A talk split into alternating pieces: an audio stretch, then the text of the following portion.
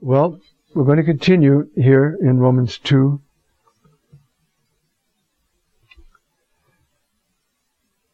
I'm picking up and, and, repeating some of the things I said already. Circumcision, to be sure, is useful if you carry out the law. Young Jewish boys are circumcised at the age of eight days. And so was our Lord. If somebody becomes a Jew later on in life, a male, he's circumcised. Uh, that's the sign because it's the sign of the covenant with Abraham, whose choice is the basis for everything else. That's why we're the children of Abraham. And so, uh, if then an uncircumcised man keeps the just requirement, the dikaioma of the law, will not his uncircumcision be counted as circumcision? This is powerful. You see? And he who by nature is uncircumcised and accomplishes the law will judge you, who for all your written code and circumcision are a transgressor of the law. But he has in mind, he's writing to Rome, where there are Jews and Gentiles, now both Christians, in the same community.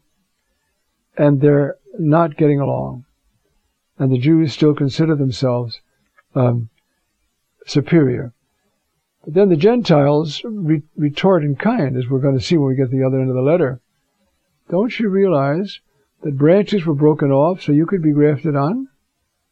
Uh, he's talking to the to the, the um, those who were pagan before they became Christian. Uh, okay. For he is not a Jew who is a Jew in appearance, nor is circumcision in appearance in the flesh. Rather, he is a Jew who is so inwardly, and circumcision is of the heart, in spirit, and not in letter. He's getting that from the whole prophecy as he started his letter with this, and we'll bring it back. Whose praise is not from men, but from God. Well then, what's all this about the law? So he begins. What then is the advantage of the law?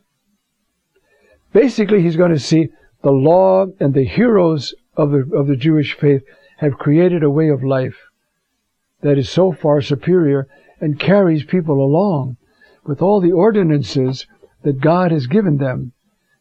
What then is the advantage of, of the Jew? What is the benefit of circumcision? Much in every way. First, the oracles of God were confided to them. What a privilege. The Bible. They had the Word of God. We have no idea, those of us who are Christian, especially if we're living in a fervent family and a good environment, what it means to know and hear the Word of God. So much in every way, first, the oracles of God were confided to them what then if some were unfaithful?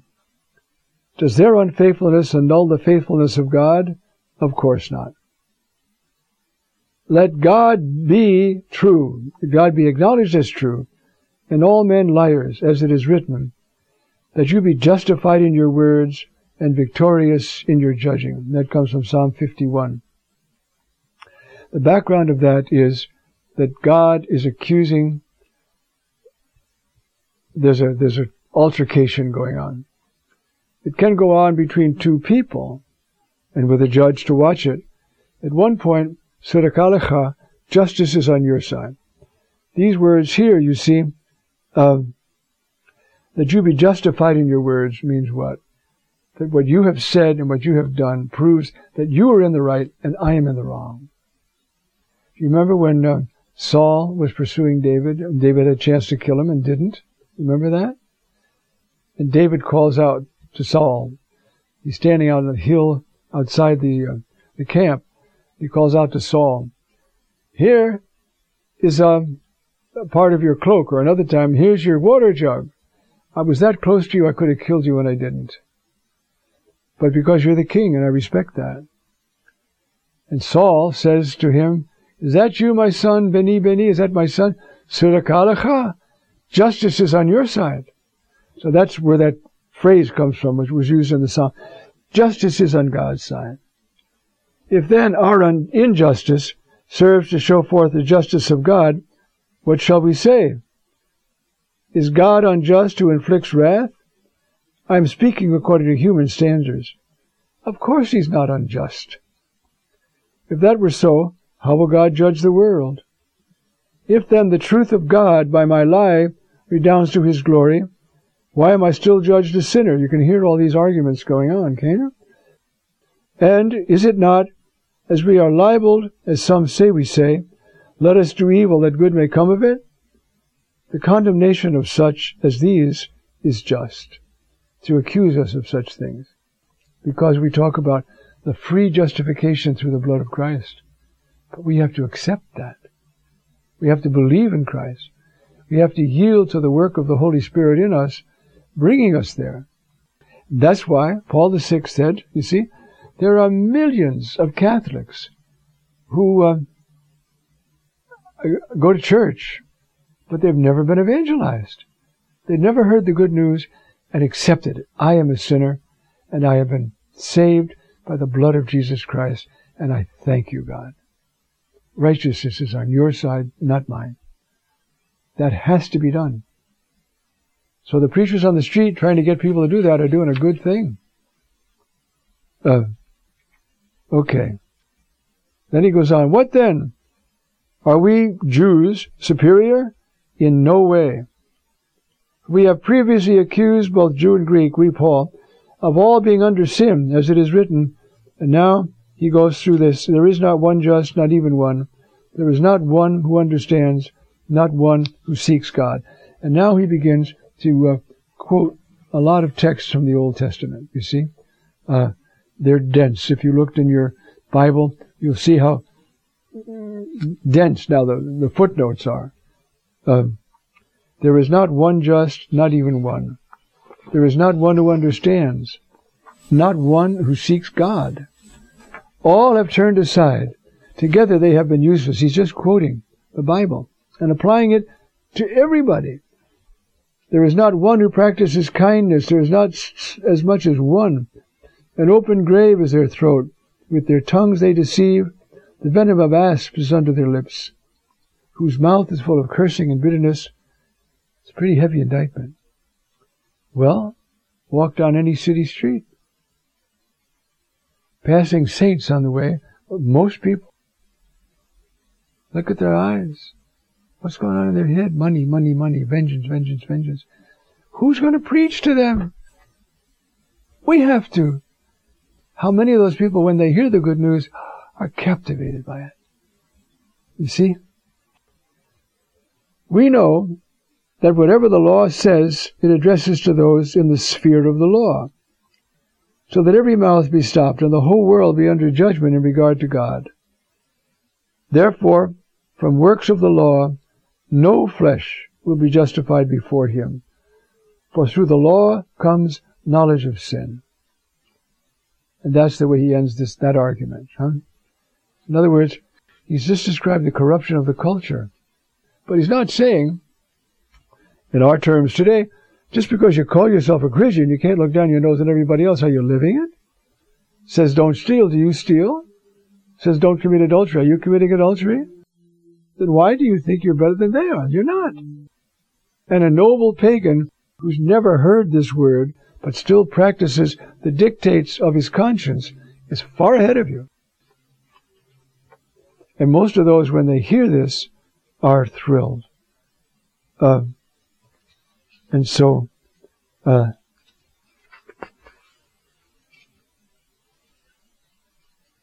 so now let's go with the little bit of time left. Uh, that's the end of that. See, through the law comes knowledge of sin. Don't tell me about it, I won't know. That doesn't mean you're not corrupting yourself.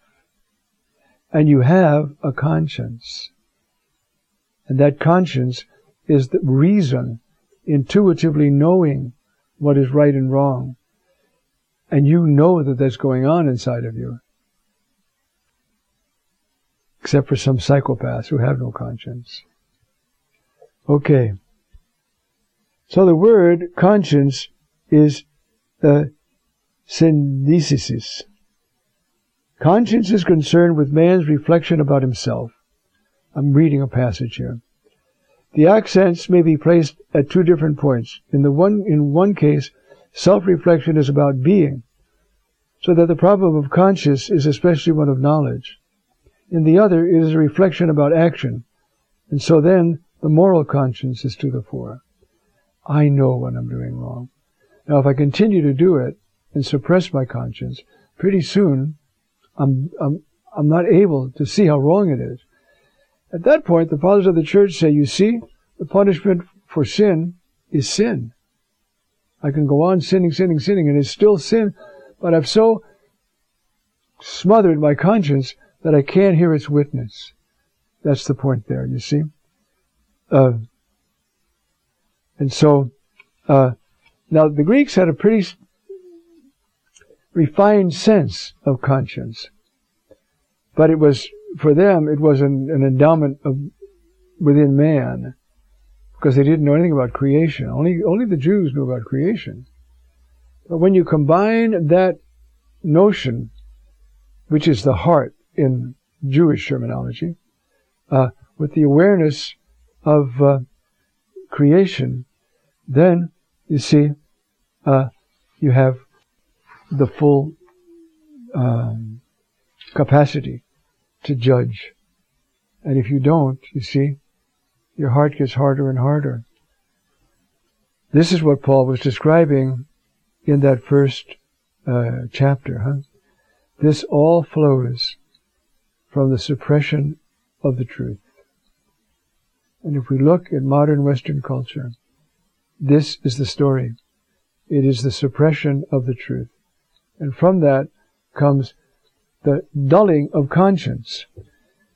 But we're responsible for having our conscience dulled.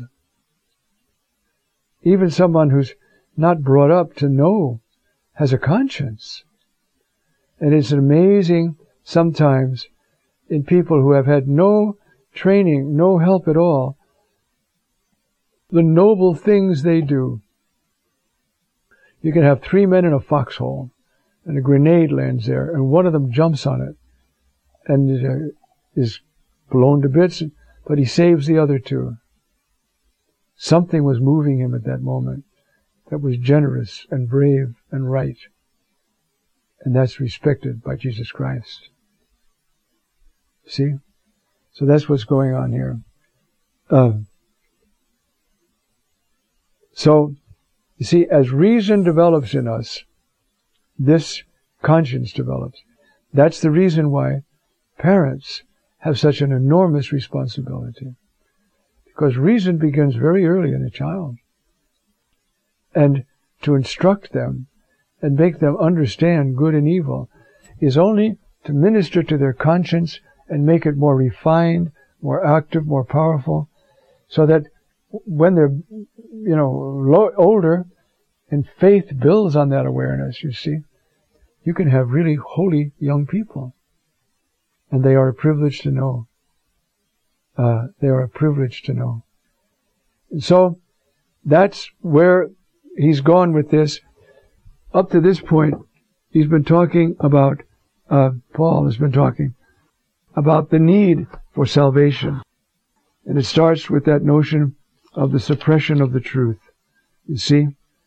And so, uh, then uh, he's going to go back to the notion, as we'll see next time, uh, in verse 21, God's justice was made known through the law and the prophets, has now been revealed outside the law. What kind of justice is this now? This is the whole other aspect of justice. That is, God's fidelity to His promises. And we'll hear about that next time.